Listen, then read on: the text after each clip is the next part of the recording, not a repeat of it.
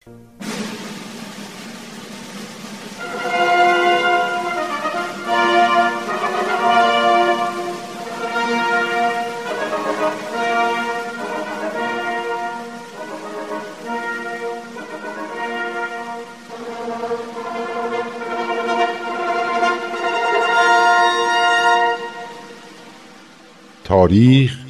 به روایت مورخ من کتاب تاریخ نبیل رو از ترنم دوستم گرفتم که بخونم. این کتاب یه قسمت از تاریخ ایرانه که تا حالا نشنیده بودم. کتابو که باز کردم خود نبیل که اونو نوشته شروع کرد با من حرف زدن. خیلی عجیب بود. ولی خیلی هم برام جالب بود. این تاریخ یه بخش از کاری از گروه نمایش رادیو پیام دوست. تهیه کننده و کارگردان امیر یزدانی.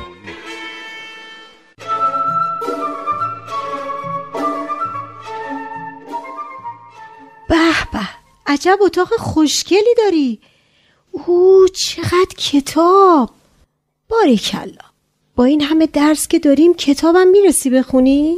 وای ترنم ببین چقدر وقت نیومدی خونه ما. انقدر که شکل اتاق منو فراموش کردی. آره من عشقم کتابه. اما از همه بهتر همونیه که تو بهم دادی. من؟ حضرت بحالای جناب فیزی رو میگی؟ یا نه؟ تاریخ نبیل رو میگی؟ شایدم قرن بعدی رو میگی؟ همش. نمی‌دونی ترنم موقع خوندن این کتابا چه حس خوبی دارم. بعضی وقتا کتابو که می‌ذارم کنار هنوز حس می‌کنم تو همون دورانا هستم. وقتی صبح از خواب پا میشم باید به خودم یادآوری کنم که امسال سال 96 شمسیه. یعنی باید خودم رو برگردونم به این دور زمونه. وگرنه میرم به مامانم میگم پس چه شد این چاشت صبحگاهی ما؟ می‌دهی یا جلاد را بفرمایم سر از بدن نازنینت جدا کنم؟ پس حسابی مشغول مطالعه ای آفرین به کجا رسیدی؟ فعلا جناب نبیل داره خاطرات بغدادش رو برام تعریف می‌کنه. خیلی جالبه. یعنی دلم می‌خواست بیشتر از زندگی حضرت بهاءالله بدونم. خیلی کنجکاوم. می‌خوام بیشتر بشناسمشون. خیلی هیجان انگیزه که یه پیامبر انقدر نزدیک به دوران ما زندگی می‌کرده. اونم یه پیامبر ایرانی عالیه. فعلا قرار شده بیشتر از زندگی حضرت بهاءالله برام بگن تا بقیه قسمت های تاریخ بهایی. یعنی چی؟ نمی‌فهمم. چطوری قرار شده بگن؟ کی؟ جناب نبیل. ترنم. یه چیزی اگه بهت بگم فکر می‌کنی دیوونه شدم. یعنی باورت نمیشه.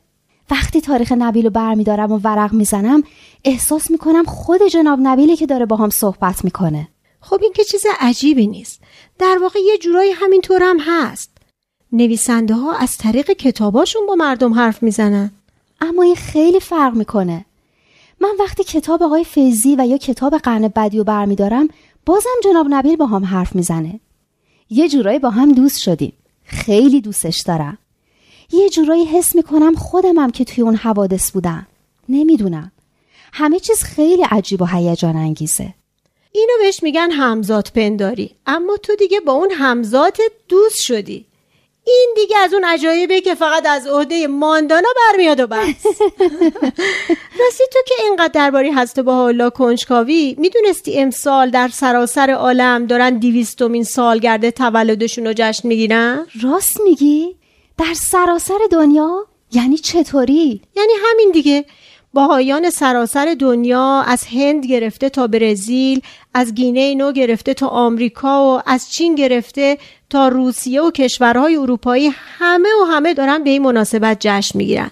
تمبر چاپ می‌کنن رئیس جمهورا به این مناسبت پیام میفرستن هنرمندان نمایش میدن و آلبوم موسیقی بیرون میدن روزنامه ها مطلب می‌نویسن.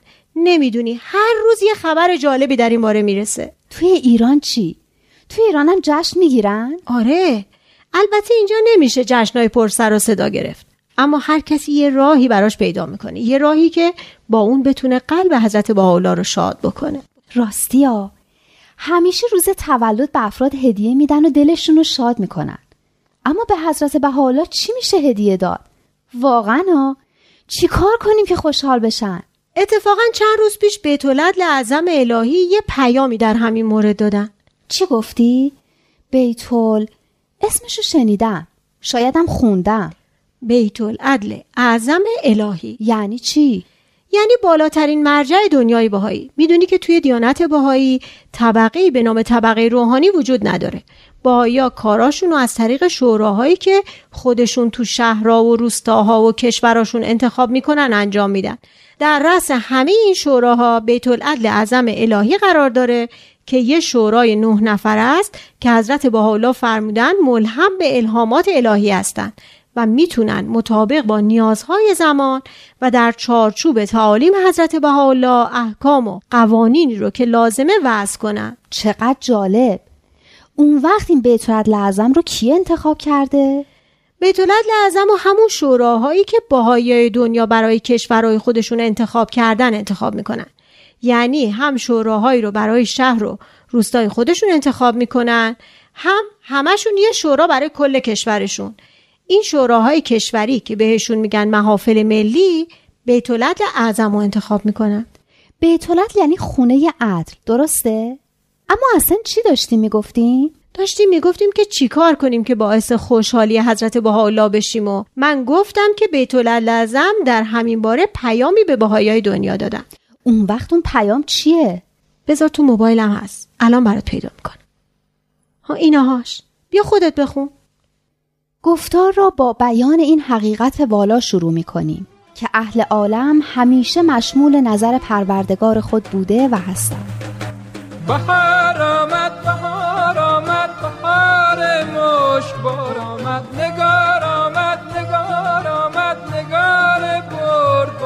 آمد آمد آمد که سنگوریگ روشن شد شفا آمد شفا آمد شفای هر نزار آمد.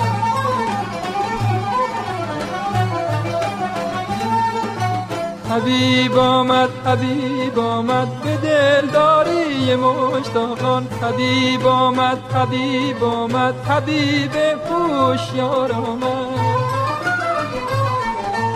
سما سما جالبه میگن در طول تاریخ بشر پیامبرا افکار رو تغییر دادن و الهام بخش پیدایش تمدنا بودن و درای علم و دانش رو به روی بشر باز کردن.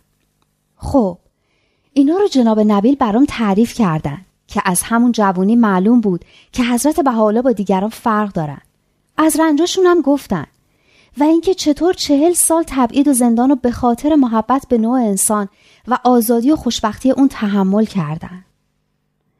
مخالفت های شدید و خشونتبار صاحبان قدرت دقیقاً دلیل همه مخالفت های صاحبان قدرت این بود که احساس می‌کردن با روشن شدن افکار مردم قدرتشون به خطر میافته.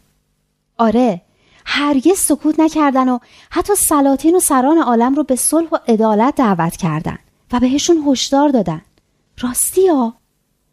اگر این امر از جانب خدا نیست پس چه امری را می‌توان به خدا نسبت داد؟ ای وای ترنم ببخشید. من چقدر حرف می‌زنم؟ نه خیلی هم خوبه. هم داری می‌خونی هم داری فکر می‌کنی. منم با تو دارم یه مروری روی این پیام می‌کنم. به اونجا رسیدی که میفرمایند در آثار حضرت بهاءالله آرمان هایی هست که پدران و مادران می‌تونن بچه ها رو نه مثل خودشون بلکه با اهدافی والاتر پرورش بدن؟ سب کن هنوز نرسیدم. اینجا میگن آثار حضرت بهاءالله مثل یه رودخونه عظیم و بزرگه که مواهب زیادی توش هست. اینم خیلی درسته که همه جذب دعا مناجات های زیبای باهایی میشن که واقعا روح آدم رو سیراب می‌کنه و با آرامش میرسونه. آهان اونی که گفتی اینجاست. راستی این نقش ید غیبی در سفر پرپیچ و خم از مراحل وحدت قبیله و وحدت ملی به سمت مراحل بالاتری از اتحاد چیه؟ یعنی بشر به اراده الهی و به کمک هدایات الهیه از مراحل مختلف اتحاد رد شده. اول خانواده بعد قبیله بعد شهر و بعد هم هر ملت متحد شده و یک کشور رو تشکیل داده. و حالا وقت اونه که کشورها هم با هم متحد بشن و یه جامعه واحد جهانی درست کنن و دست از این همه کش و واکش و جنگ و خونریزی بردارن. خب اینم که یعنی منشأ همه ادیان یکی و هدف همشون هم یکیه. چقدر جالب. میگن هدف همه ادیان تغییر زندگی درونی و تغییر شرط ظاهری نوع بشره. یعنی هم درون و هم بیرون. یعنی هدف همه ادیان هم تغییر و رشد دادن فرده هم تغییر و اصلاح جامعه. این جمله رو ببین. خیلی خوشم اومد. خیلی جمله قشنگیه. تعالیم حضرت بهاءالله به شرافت روح انسان گواهی می‌دهد. شرافت روح انسان. این عبارت چه حس خوبی به آدم میده. راست میگی. باور به اینکه انسان در واقع شریفه خیلی حس خوبی داره. البته بعضی مواقع بعضی آدما خود واقعیشون رو یه جورایی گم می‌کنن و پست میشن. اما خداوند همه رو شریف آفریده. پس آدم نباید به دست خودش خودش رو ذلیل کنه. تعالیم حضرت بحالا برای کمک به آشکار شدن همین شرافت درونی انسان هاست.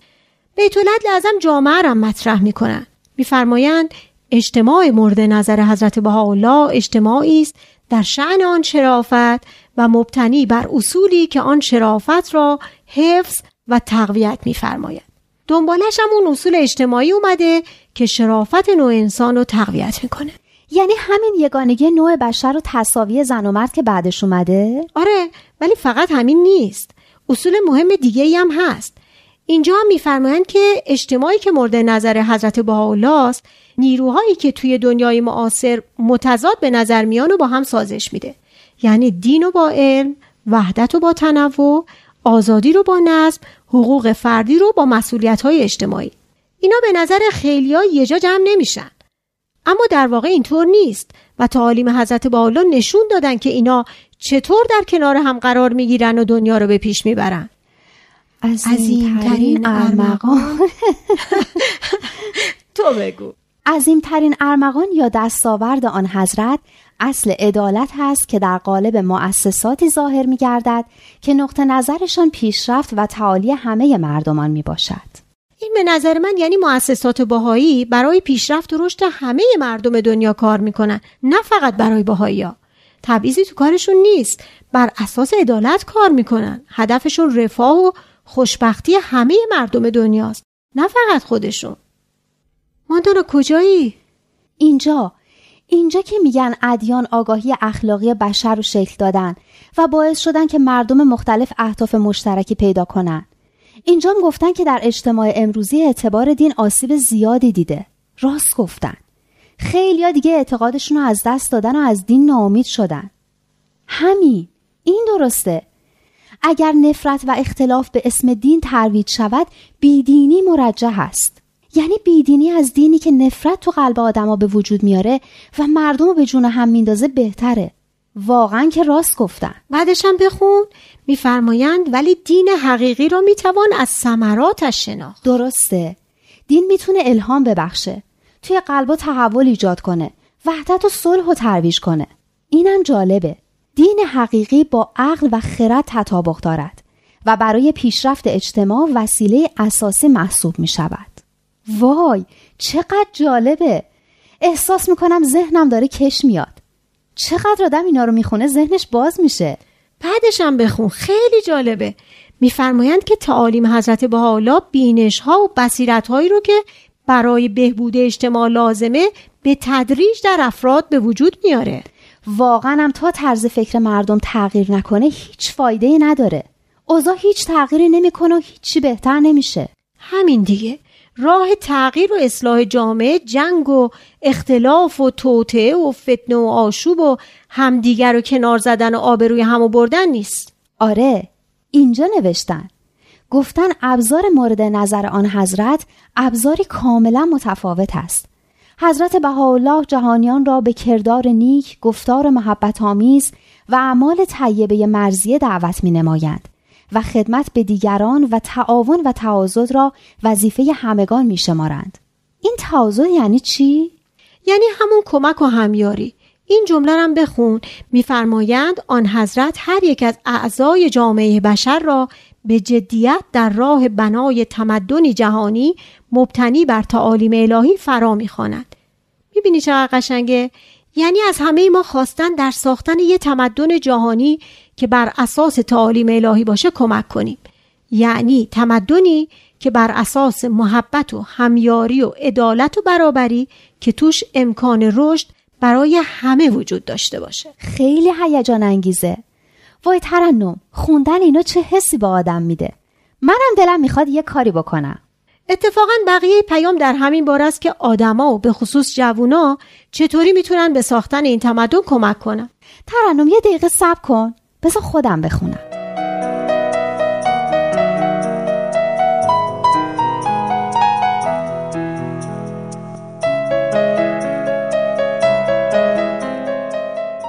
خب اینو قشنگ برام توضیح بده تا بفهمم. اول بگو این به نحوی سیستماتیک یعنی چی؟ این یعنی همون حلقه های مطالعه که یه بار برات تعریف کردم یعنی آدما از هر نژاد و مذهب و قومیت و هر چی که باشن تو این حلقه ها یا گروه های مطالعه دور هم جمع میشن و به هم کمک می‌کنن که درک بهتری از تعالیم حضرت بهاءالله پیدا کنن و اونا رو تو زندگیشون بهتر و کاملتر اجرا کنن. بعدم هر کدوم با تشکیل حلقه های دیگه به دیگران کمک کنند که حضرت بهاءالله و تعالیمشون رو بشناسن و اونا هم تعالیمشون رو اجرا کنن. یه کار خیلی مهم دیگه ای که می‌کنن اینه که سعی می‌کنن نیازهای روحانی و مادی جامعه خودشون رو تشخیص بدن. با هم مشورت کنن و با همکاری هم اون نیازها رو برطرف کنن. از توانمندسازی زنان گرفته تا ساختن مدرسه برای بچه ها تا کشیدن لوله های آب بهداشتی و ساختن درمونگاه و خلاصه هر کاری که برای بهتر کردن وضع جامعهشون لازم باشه. فکرشو بکن. این کار در گوشه گوشه دنیا در حال انجامه. لشکرهای کوچکی از مردم که از همون گوشه دنیا که خودشون هستن دارن می‌سازن و میان جلو. عالیه ترنم عالیه. منم می‌خوام جزوشون باشم قربونت برم. خوش اومدی. می‌خواستیم ببینیم چطوری میشه قلب حضرت باحالا رو در دیویستومی سالگرد تولدشون شاد کرد؟ اینم راهش. مطمئنم قلبشون از عالم بالا با دیدن آدمایی مثل تو که قلبایی به این پاکی دارن شاد میشه. واقعا همینطور که اینجا نوشتن همه باید بدونن که حضرت بهاءالله کیست و پیامش چیست. دقیقا. نباید بذاریم کسی نومید و سرخورده باقی ممونه همه باید بدونن که بشر فراموش نشده که چه آینده باشکوهی در مقابلمونه. آینده باشکوهی که باید به دست ما ساخته بشه. با اومدن حضرت بهاءالله و با کمک این تعالیمشون دیگه اصلا ناامیدی معنی نداره همین که این آخر نوشتن وقتی جمع کثیری از مردمان خیرخواه سراسر جهان طی سالیان متمادی برای پاسخ به مشکلات موتن مشترک خود به درگاه خداوند متعال ملتمسان دعا کرده اند آیا جای تعجب است که پروردگار عالمیان ادعیه آنان را مستجاب نموده است؟